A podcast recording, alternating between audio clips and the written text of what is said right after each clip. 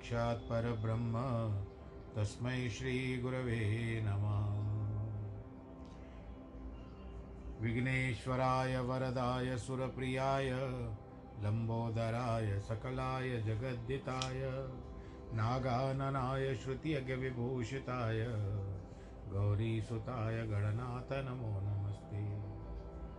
जिस घर में हो आरती, चरण कमल चितलाय तहाँ हरि वासा करे ज्योत अनंत जगाए।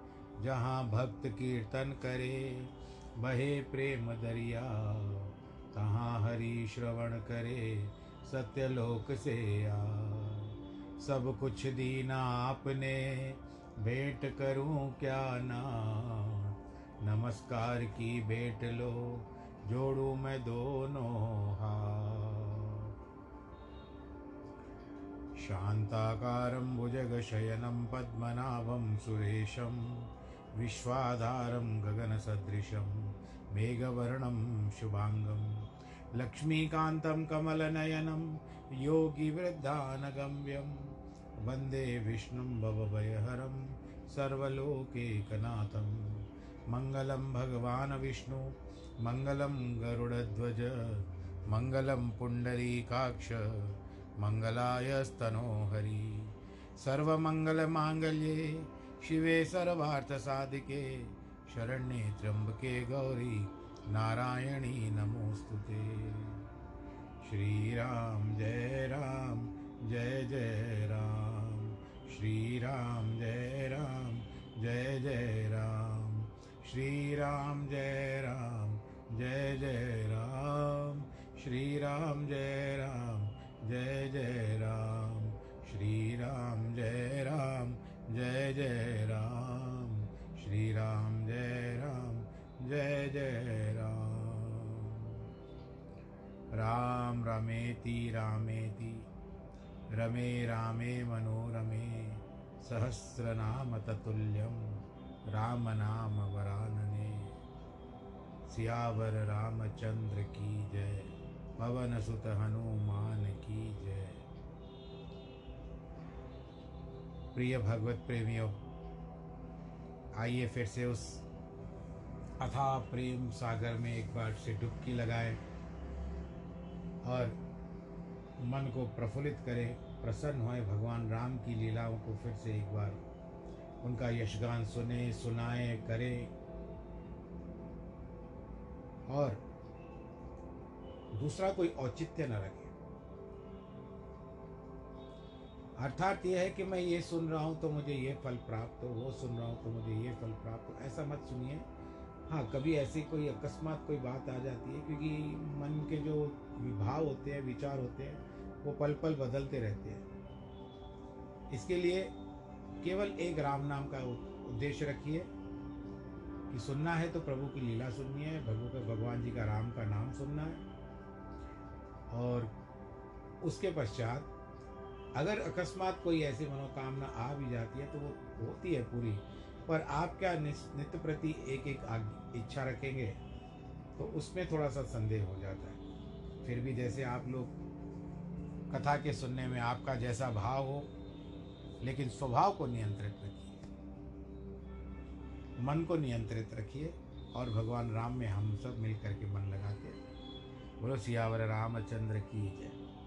कल हम लोगों ने नारद जी का प्रसंग पढ़ा, आप लोगों ने सुना कि किस तरह से भगवान जी ने उनकी परीक्षा ली और अंततः फिर उनको श्राप दे दिया और जिसके कारण फिर बाद में पता भी चला नारद जी तो क्षमा मांग करके चले गए। और इसके बाद अब आरंभ करते हैं कि एक कल्प एह हेतु प्रभु लीन मनज अवतार सुर रंजन स जन सुखद हरिभंजन भूवार सियावर रामचंद्र की जय। एक कल्प में भगवान ने इस कारण से अवतार लिया है कि देवताओं को प्रसन्न कर, करने, सज्जनों को सुख देने और पृथ्वी का भार दूर करने। को इस प्रकार से भगवान के अनेक जन्म, कर्म, सुंदर सुख देने वाले हैं। आश्चर्य युक्त है। कल्प कल्प में प्रभु अवतार लेते हैं। सुंदर चरित्र बांति बांति के करते हैं। तब तब कथाएँ मुनियों से अति विचित्र प्रबंध बनाकर गाई है। अनेक प्रकार से उपमाहीन प्रसंग वर्णन किए हैं। सुनकर चतुर पुरुष आश्चर्य नहीं करते। जैसे भगवान अनंत रूप है, उसी प्रकार कथा भी अनंत है। हरि अनंत, हरि कथा अनंता। कही सुना ही बहु विधि सब संता। रामचंद्र के चरित सुहाए, कल्प कोट लग जाए, जान जाए। वेद और संत अनेक प्रकार से कहते हैं कि श्री रामचंद्र जी के चरित्र सुंदर सौ कल्पों में भी नहीं गाए जा सकते। हे पार्वती, यह प्रसंग मैंने कहा है कि भगवान की माया में बड़े ज्ञानी भी मोह मोहित हो जाते हैं। प्रभु, कौतुक की और दीनों पर दया करने वाले हैं। जो सेवा करने से सुलभ होते हैं, सब कुछ हारने वाले हैं। देवता, मनुष्य, मुनियों में ऐसा कोई नहीं जिसे मायना न मोह हो। माया न हो, मोह न हो। ऐसा मन में विचार कर महामायापति भगवान का भजन करना योग्य है। हे पार्वती, दूसरा कारण अवतार होने का सुनो। विचित्र कथा विस्तार कर कहता हूँ। जिस कारण से जन्म रहित, गुण रहित, उपमा रहित ब्रह्म कौशल पूर्व के राजा हुए जो प्रभु तुमने वन में फिरते देखे, भाई सहित मुनि वेश किए हुए, जिनके चरित्र को देख कर हे पार्वती, तुम सती के शरीर को भी, सती के शरीर में बहराई गई थी और अब भी तुम्हारी ब्रह्म रूपी छाया नहीं मिट रही है। उनके चरित्र को ब्रह्म रूपी रोग को दूर करते हैं। सुनो, जो कुछ उस अवतार में लीला करी है, सो अब मति के अनुसार कहूँगा। याज्ञवल्क मुनि जो भरद्वाज जी को कथा सुना रहे हैं, ये श्रीमन, श्री रामायण चरित मानस की, रामायण की, कह रहे हैं, भरद्वाज, ये शिव जी की वाणी सुनकर प्रेम से सकुचा कर पार्वती मुस्कुराने लगी। पूर्व जन्म पर उनको भी लगता होगा कि मैंने बहुत भूल, बड़ी भूल की। फिर शिव जी वर्णन करने लगे कि सो अवतार किस कारण हुआ है? सो मैं वह सो मैं तुम सन कहो सब, सुन मुनीश मन लाए, राम कथा कलिमल हरण, मंगल करण सुहाय सियावर रामचंद्र की जय। यागवल कहते मुनि, सो मैं तुमसे कहता हूँ, मन लगा करके सुनो। राम कथा की कलयुग में पापों को दूर करने वाली है शोभायमान और मंगल दाता है। स्वयंभू, मनु और शत्रुपा, ये सर्वप्रथम ब्रह्मा जी के द्वारा उत्पन्न हुए थे। सीधी तरफ़ से स्वयंभू, मनु उत्पन्न हुए थे, बाई और से शत्रुपा हुई थी। शत्रुपा का ऐसा सुंदर कि सौ स्त्रियाँ भी उनके समक्ष, सुंदर स्त्रियाँ भी उनके सामने ठहर जाए तो ठहर नहीं पाए। इस तरह से सुंदर थी शत्रुपा। और वो राजा मनु हुए तो स्वयंभू मनु और शत्रुपा जिनसे मनुष्य की सृष्टि की उत्पत्ति उत्तमता प्रज्वलित हुई, हम लोग उसी के नाम से, मनु के नाम से ही मनुष्य जाने जाते हैं। दोनों की स्त्री पुरुषों का आचरण, धर्म अच्छा था। अब भी वेद की जिनकी मर्यादा का कथन करते हैं। उनके बेटे का नाम था उत्तानपाद, जिनके पुत्र हरिभक्त महात्मा ध्रुव हुए। स्वयंभू के मनु के छोटे पुत्र का नाम था प्रियव्रत, जिनकी वेद पुराण बड़ी बड़ाई करते हैं। प्रियव्रत ने सोचा था कि मैं चौबीसों घंटे सूर्य को होना चाहिए, सूर्य अस्ताचल में जाना ही नहीं चाहिए। और आज देखो उनके किए हुए हम लोग पश्चात पूर्व और पश्चिम हो चुके हैं। सूर्य चौबीस घंटे पृथ्वी पर रहता है। ये राजा प्रियव्रत ने किया था।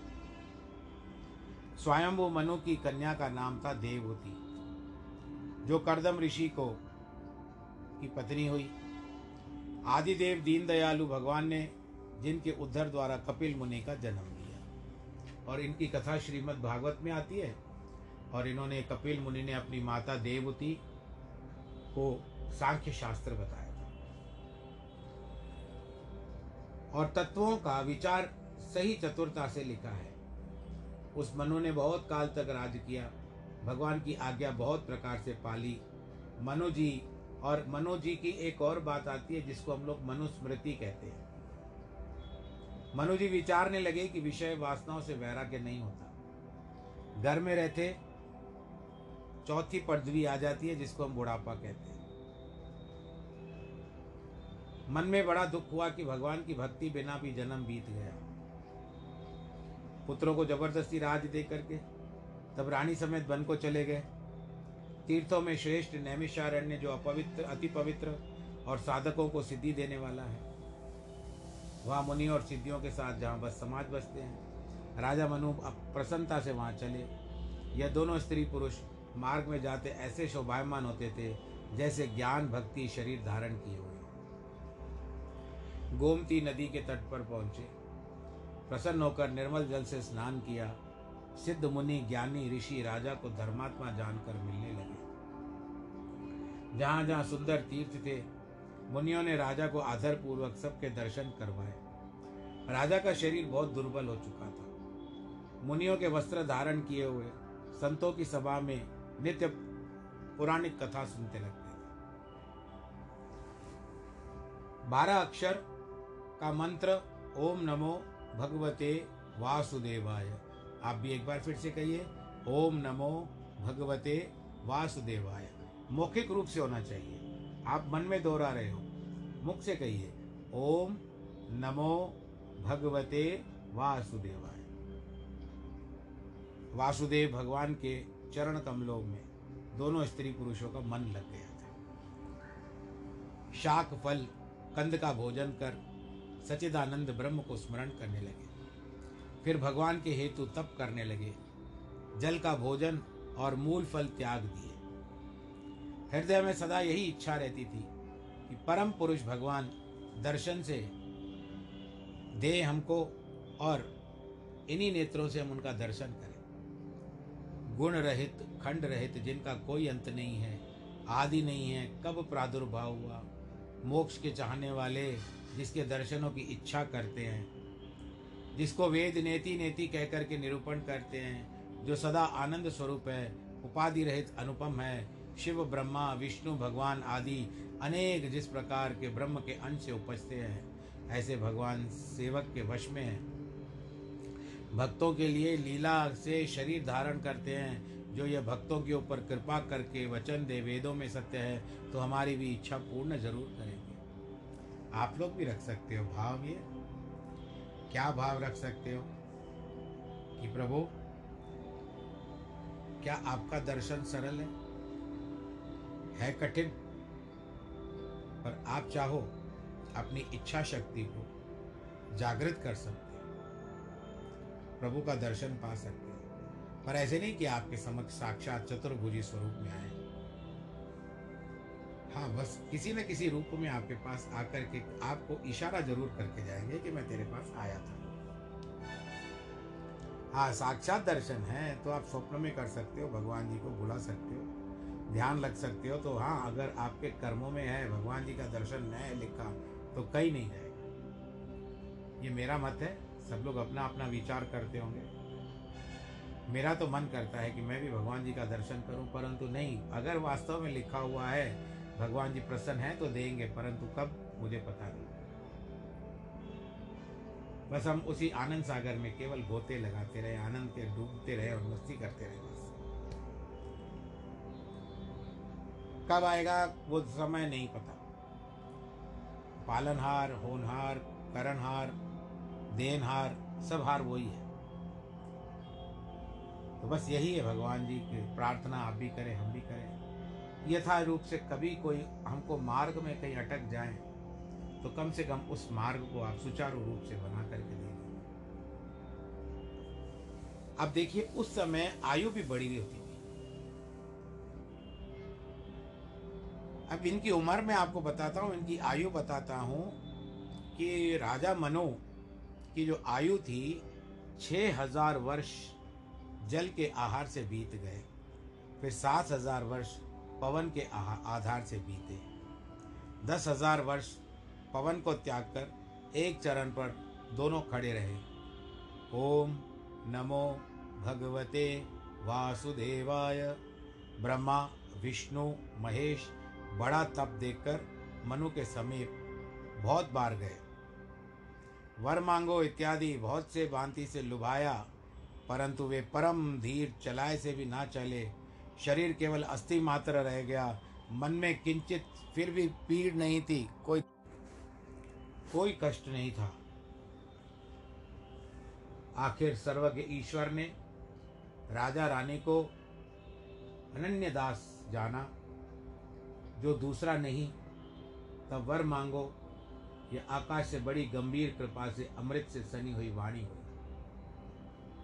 मुर्दों के जीवन दान करने वाली वाणी कानों में मार्ग प्रवेश करते ही, जब हृदय में आई, उसी समय एकदम से शरीर जो था उनका परिवर्तित हो गया, एकदम से मोटा ताज़ा हो गया। जैसे अभी अभी घर से आए हो। कानों में अमृत समान वचन सुनते ही शरीर पुलकायमान हो गया। तब मनु जी ने दंडवत करके कहा कि जिनके प्रेम के हृदय में नहीं समाता है, हे दासों को इच्छित फल देने वाले आप कल्प वृक्ष हो, हे कामधेनु सुनिए। आपके चरण कमल की धूली को ब्रह्मा, विष्णु, महादेव नमस्कार करते हैं। हे सेवा करने से मिलने वाले, हे सबके सुखदाता, हे दीनों के पालने का, पालन करने वाले, हे चराचर स्वामी, जो अनाथों पर हित करने को आपके ऊपर स्नेह है तो प्रसन्न होकर के यह वर दो कि जो स्वरूप शिव जी के मन में बसता है, जिस कारण मुनि लोग अत्य अनेक यत्न करते हैं, जो भूषणी के मन रूपी मानस सरोवर में हंस है, जिसकी वेद निर्गुण सगुण नाम से बड़ाई करता है। वही आपका रूप हम नेत्रों से देखें। हे दुखदाइयों के दुख हटाने वाले, आप हमारे ऊपर कृपा करो कृपा करो कृपा करो। दोनों स्त्री पुरुषों के वचन भगवान को बहुत प्यारे लगे, क्योंकि कोमल विनय के भरे और प्रेम से पग में पड़े हुए हैं। पगे हुए हैं।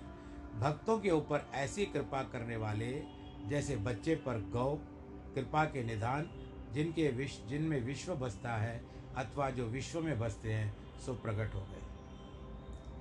नील सरोह नील मण, नील नीर दर श्याम लाजहि तन शोभा निरख कोटि कोट शत काम सियावर रामचंद्र की जय। कैसा स्वरूप है? नील कमल। नील मणि नीले बादल के समान, जिनके शरीर की शोभा देखकर करोड़ों काम देव भी लज्जित हो जाते हैं।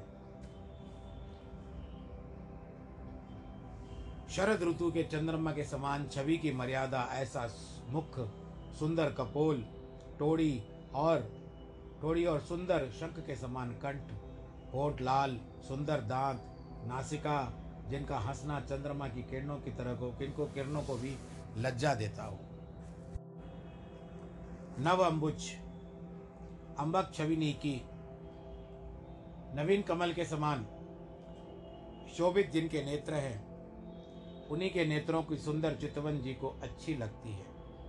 मोह, कामदेव, धनुष, छवि हरती है। ललाट के तिलक ने बादल की बिजली युक्त छवि को भी हर लिया है। मकराकार कुंडल कानों में है। सिर पर मुकुट है। घुंघरू वाले बाल, मानो भौरों भौरों के समान है। हृदय में श्री वत्स चिन्ह है, प्रकाशमान वनमाला है, और हीरो का हार मणिक गहनों के समूह से शोभित हो रहे हैं। सिंह के कंधे ऊँचे, सुंदर, यज्ञोपवित, बाहुओं में सुंदर गहने पहने, हाथी के सूंड के समान सुंदर जिनकी दोनों भुजाएँ हैं। कमर में तरकस और हाथ में धनुष बाण।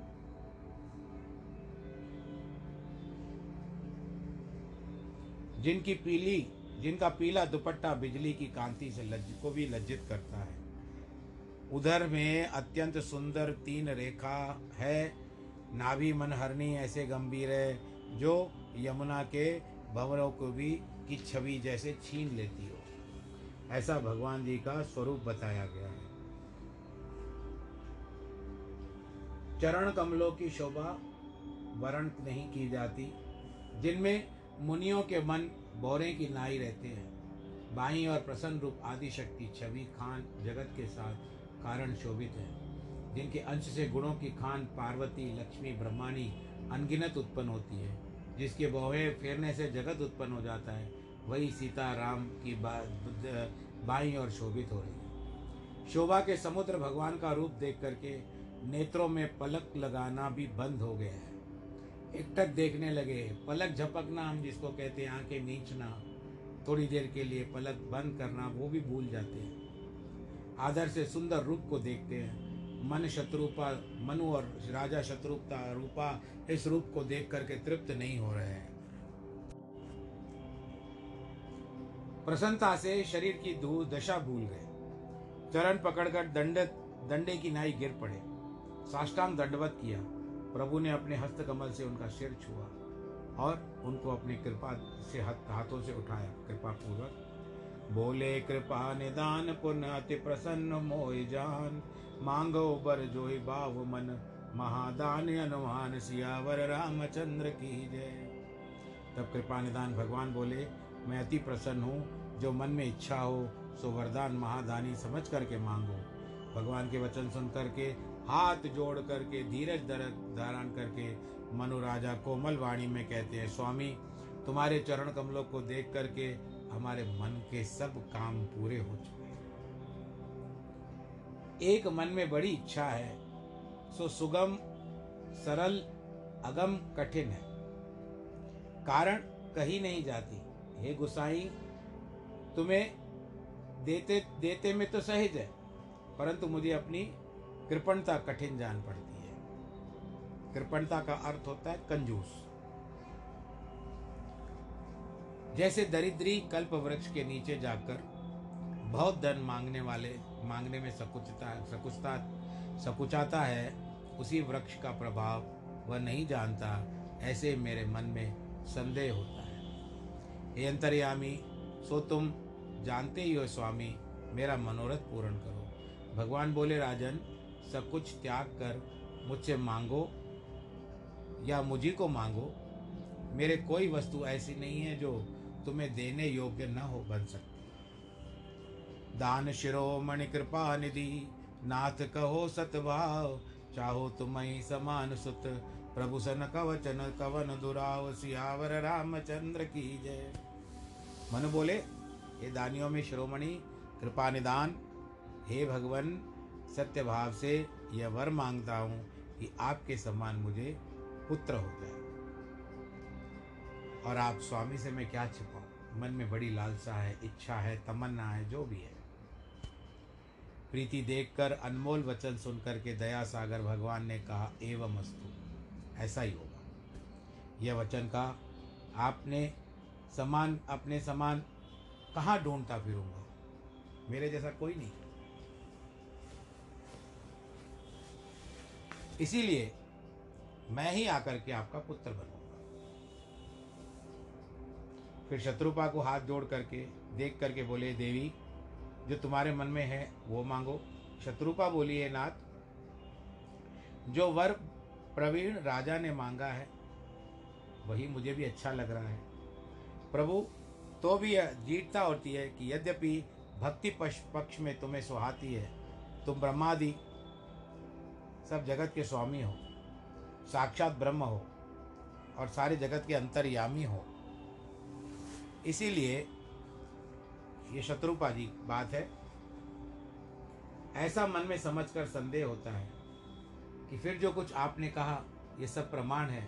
हे नाथ, आपके निरंतर प्रीति करने वाले भक्त जो सुख पाते हैं, जिस गति को प्राप्त होते हैं, वही मुझे दो। वही सुख, वही गति सोई सुख सोई गति सोई भोग भो भगत। सोई निज चरण सनेव सोई विवेक सोई रहन प्रभु। मोई कृपा कर देव, सियावर रामचंद्र की वही सुख दो, वही गति दो, वही भक्ति, वही अपने चरणों का प्रेम, वही ज्ञान, वही रहन। हे प्रभु, ये कृपा करके मुझे दो। शत्रुपा के इस प्रकार के कोमल, सुंदर, गूढ़ वचन सुन करके भगवान कृपान कृपान सिंधु सुंदर वचन कहते हैं कि जो कुछ तुम्हारे मन में इच्छा है तो मैंने सब दिया। इसमें कोई संदेह नहीं है। माता, तेरे, तेरा लोकोत्तर ज्ञान मेरे अनुग्रह से कभी नहीं मिटेगा। फिर मनु ने चरणों को नमस्कार कर कहा कि महाराज, एक विनती मेरी और है। लौकिक पुत्र संबंधी, तुम्हारे चरणों में प्रीति हो चाहे मुझे कोई मूर्ख ही क्यों न कहे। जैसे मणि के बिना सांप जल के बिना मछली व्याकुल होती है, ऐसा मेरा जीवन भी आपके अधीन ही रहे। ऐसा वर मांग करके चरणों में गिर पड़े करुणा के सागर, भगवान ने एवं अस्तु फिर से कहा, अब तुम मेरी आज्ञा मान करके इंद्रलोक में जा कर के वास करो। इंद्रलोक में अधिक सुख भोग कर कुछ काल बीत जाएगा, तब तुम अयोध्या के राजा बनोगे, उस समय मैं आपका पुत्र बनूँगा। पुत्र के रूप में आपके पास आऊँगा। अपनी इच्छा से मनुष्य वेश बना करके तुम्हारे घर में प्रकट हो जाऊँगा। अंशों सहित देह धारण करके भक्तों के सुखदायक चरित्र करूँगा। जिस अंश से पृथ्वी को थामते हैं, जिस अंश से असुरों को मारते हैं, जिस अंश से संसार का पालन करते हैं, यही अंश है। जिन चरित्रों को सुनकर भाग्यवान मनुष्य अहंकार और मोह त्याग कर संसार सागर को तर जाएँगे। आदि शक्ति मेरी माया, जिसने जगत को उपजाया है, सो वह मेरी माया भी अवतार लेगी। मैं तुम्हारी इच्छा पूर्ण करूँगा। यह हमारी प्रतिज्ञा सत्य जानी है। बारंबार ऐसा कह करके कृपा सागर भगवान अंतर ध्यान हो गए। बोलो, सियावर रामचंद्र की जय। यह इतिहास सुनीत अति उमय कहे वृक केतु। भरद्वाज सुनिया पर मुन पुन, राम जन्म कर हेतु। यह पवित्र कथा पार्वती जी ने शिव जी से कही है, भरद्वाज, अब मैं राम के जन्म का और कारण सुनाता हूँ। याग्वल कहते हैं मुनि, पवित्र प्राचीन गाथा सुनो, जो शिव जी ने पार्वती से कही है। एक केकय अर्थात कश्मीर देश, यानी कश्मीर को पहले केकय देश कहा जाता था। संसार में प्रकट है। तहाँ का राजा था सत्यकेतु।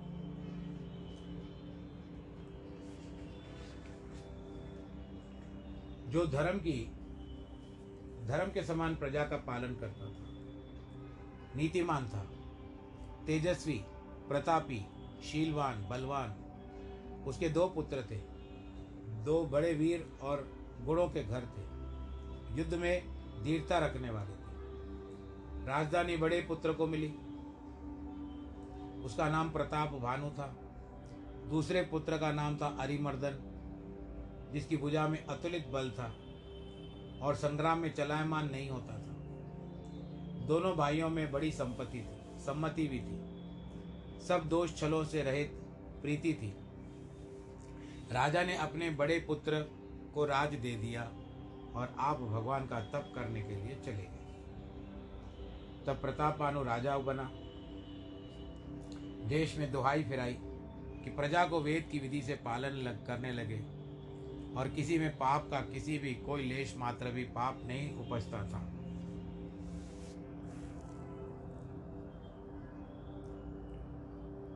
राजा का हितकारी मंत्री, उसका नाम धर्म रुचि। शुक्र के समान बुद्धिमान था। एक तो मंत्री चतुर, दूसरे भाई बलवान, तीसरे आप और प्रतापी रणधीर।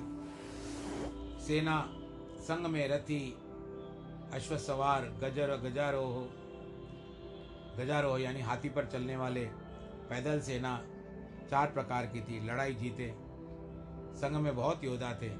सेना देख करके राजा प्रसन्न हुए और बाजे बजने लगे। दिग्विजय करने के कारण अपना कटार बनकर अच्छी गड़ी मूर्त विचार कर राजा चले, यानी दसों दिशाओं को जीतने के लिए, इसको दिग्विजय कहते हैं। जहाँ तक अनेक लड़ाई हुई, परंतु सब राजा बलपूर्वक जीत गए। प्रताप बानु राजा। सात द्वीप अपनी भुजाओं के बल से वश कर, दंड ले ले करके सबको राजा ने छोड़ा। उस समय समस्त पृथ्वी मंडल में एक प्रताप भानु राजा था। प्रताप भानु स्व स्व स्ववस विश्वकर बाहुबल, निजपुर कीन प्रवेश, अर्थ धर्म का मादि सब सेवई समय नरेश सियावर रामचंद्र की जय। संसार के अपने बाहुबल से विजय प्राप्त कर अपने नगर में प्रवेश किया। चार प्रकार के जो पदार्थ होते हैं, अर्थ, धर्म, काम, मोक्ष, सब राजा को प्राप्त हुए। अर्थात उस समय राजा इनको सेवता भी है, यानी सदुपयोग भी करता है। प्रताप बानु राजा का बल पाकर पृथ्वी सुंदर काम कामधेनु जैसी हो गई। जो वस्तु की इच्छा करो, प्राप्त हो जाती अथवा अनाधिक अपने आप स्वतः अच्छी तरह से उत्पन्न होने लगा। संपूर्ण दुखों से रहित प्रजा सुखी थी नर नारी धर्मात्मा सुशील थे। राजा का मंत्री धर्म रुचि, भगवान की भक्ति धारण करने वाला, राजा को हितकारक नीति सिखाता था। गुरु, देवता, साधु, ब्राह्मण, इनकी सेवा राजा सदा करते थे। जो वेदों में धर्म लिखे हैं राजा प्रीति तथा आदर से सब करते थे। दिन दिन अनेक प्रकार से दान देते। शास्त्र वेद पुराण सुनते थे। अनेक बावड़ियाँ बनाई, कुएँ बनाए, तालाब बनाए, फुलवाड़ी बनाए, सुंदर बाग बनाया। ब्राह्मणों के घर, देवताओं के मंदिर और सब तीर्थ सुंदर बना दिए। अर्थात सुंदर सुंदर स्थान तीर्थों में मनुष्य हेतु बहुत बनाए। जहाँ जहाँ वेद पुराणों में एक एक यज्ञ करना कहा गया है, राजा ने प्रीति पूर्वक हज़ारों यज्ञ कर लिए। बोलो, सियावर रामचंद्र की जय। इस तरह से मन में कुछ भी फल नहीं चाहा क्योंकि राजा अत्यंत ज्ञानी और चतुर था। जो कुछ कर्म, धर्म, मन, वचन से करे तो राजा भगवान के अर्पण करे। एक समय राजा अच्छे घोड़े पर चढ़ा और आखेट कर, के लिए साज सजाकर शिकार के लिए विंध्याचल के गंभीर वन में गए और बहुत से पवित्र मृग मारे। वन में फिरते फिरते राजा ने एक शूकर को देखा। उसके दांतों की ऐसी छवि थी, मानो चंद्रमा को पकड़ करके राहु ने अपने मुख में छिपा लिया। बड़ा चंद्रमा मुख से नहीं समाता, क्रोध के मारे मानो उबलता नहीं। ऐसे उस तीक्ष्ण शूकर को दांतों की छवि थी। शरीर बड़ा और मोटा अधिक था। घोड़े की आहट पाकर के घुरघुराने लगा और कान उठाए चौक्कर ना होकर यहाँ वहाँ देखने लगा। काल के पहाड़ की चोटी के समान बड़ा वरा देख करके, घोड़े को दवा कोंडा मार करके राजा ने सुअर को ललकारा, फिर अब नहीं बच सकता। घोड़े को बड़ा शब्द हुआ देख करके वरा पवन वेग से भाग चला। राजा ने तुरंत धनुष बाण उठाया। भाग देते ही वरा पृथ्वी में लोप हो गया। राजा ने तक तक करके तीर चलाए। परंतु छल करके सुअर ने अपना शरीर बचा लिया। प्रकट होता, छिप जाता, फिर मृग की तरह भाग जाता और राजा भी क्रोधवश संग संग उसके पीछे लग गया। पुनः वारा ऐसे गंभीर वन से दूर चला गया, जहाँ हाथी घोड़े की गम्य नहीं। एक जो राजा अकेला था, क्योंकि सेना पीछे से पीछे हो गया था, दूसरे वन में बहुत क्लेश होते हैं तो भी राजा ने उस मृग का पीछा नहीं छोड़ा। सुअर ने राजा को बड़ा धीरजमान देखा तो भागकर एक पर्वत की गंभीर गुफा में घुस गया। दुस्तर मार्ग देखकर राजा भी बहुत पछताया और लौटते ही महावन में भूल गया। राजा घोड़े सहित दुखी, दुर्बल, प्यासा, भूखा होकर घबराकर नदी तालाब ढूँढने लगा और जल के बिना अचेत हो गया। फिरते हुए एक वन में एक आश्रम देखा तो वहाँ एक राजा कपट से मुनि का वेश बनाए वास करता था, जिसका देश राजा ने छीन लिया था। वह युद्ध में सेना छोड़ करके भाग गया था, वही राजा था।